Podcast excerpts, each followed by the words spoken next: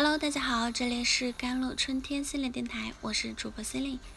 今天跟大家分享的文章叫做《优质的家庭教育才是一个孩子的起跑线》。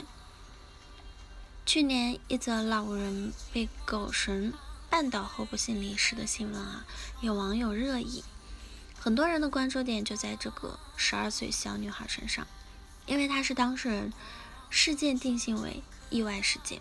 小女孩是未成年人，不用承担刑事责任，会由监护人承担民事责任。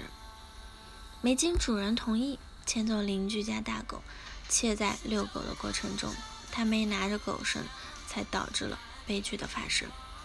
更重要的是，这个小女孩发现老人倒地后，选择迅速离开现场，连狗都没要。这一举动让很多人不满。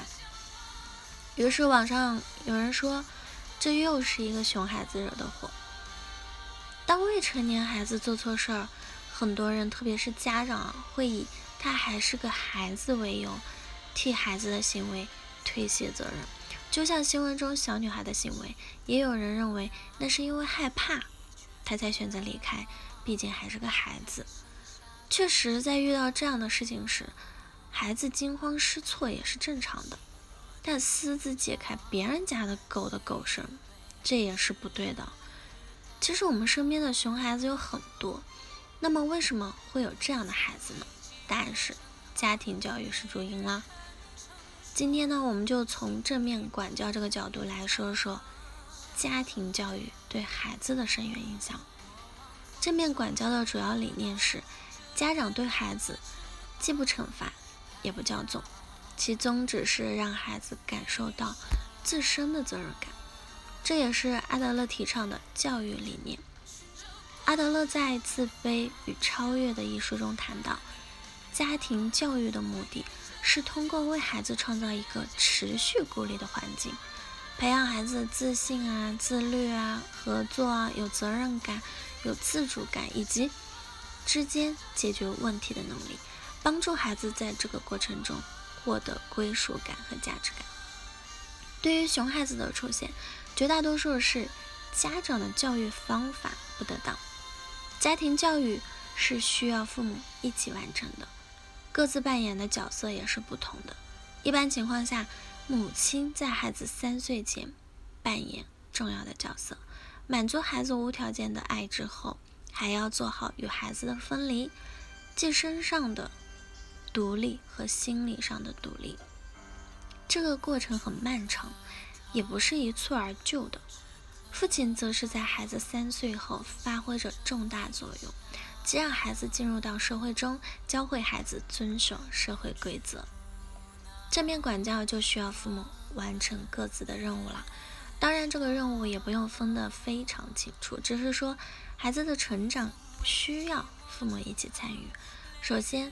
让孩子感受到爱，但这种爱是平等的，也就是说，孩子要意识到别人也是值得爱的，自己并非是上帝唯一的宠儿，这样孩子就会懂得尊重他人了。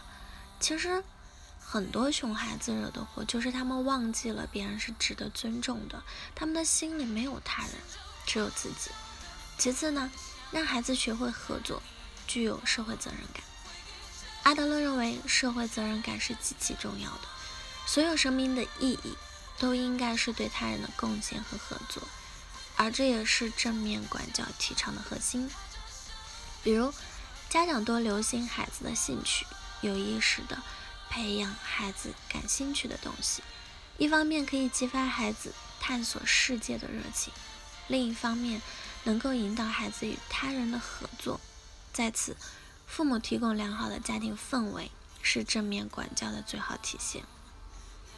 良好的家庭氛围啊，首先是父母恩爱啊，认识到夫妻关系是第一位的。很多妈妈自从有了孩子之后，就忽略了孩子爸爸，这对孩子来说是不利的，因为他会无形中感觉到自己是家庭的核心，有种独特的优越感。另外呢。父母应该多多引导孩子，而不是控制孩子。很多父母习惯强制孩子做事，忽视孩子自己的感受，久而久之，孩子就失了丧失了独立自主的能力。最重要的是，父母要教会孩子正视错误啊，而这需要父母做出榜样的，因为父母能够正视错误，孩子才能够明白错误是自己学习的好时机。总之。熊孩子之所以那么多，主要是因为家庭教育出现了问题，包括父母没有原则的溺爱、没有良好的家庭氛围，以及缺少正视错误的勇气等等。正面管教才是真正的家庭教育，孩子的教养是从教育开始的。家长们要记住，孩子就是自己的一面镜子，自己好看了，孩子才难看，才难看。想成为好看的父母，可以学学洛克菲勒啊，他把自己的优良品德啊、卓越的经商啊、才能都传递给了孩子们，打破了富不过三代的铁律，让洛克菲勒家族的财富延续了六代。优质的家庭教育才是一个孩子的起跑线。对，好了，以上就是今天的节目内容了。咨询请加我的手机微信号。幺三八二二七幺八九九五，我是 c e l i n e 我们下期节目再见。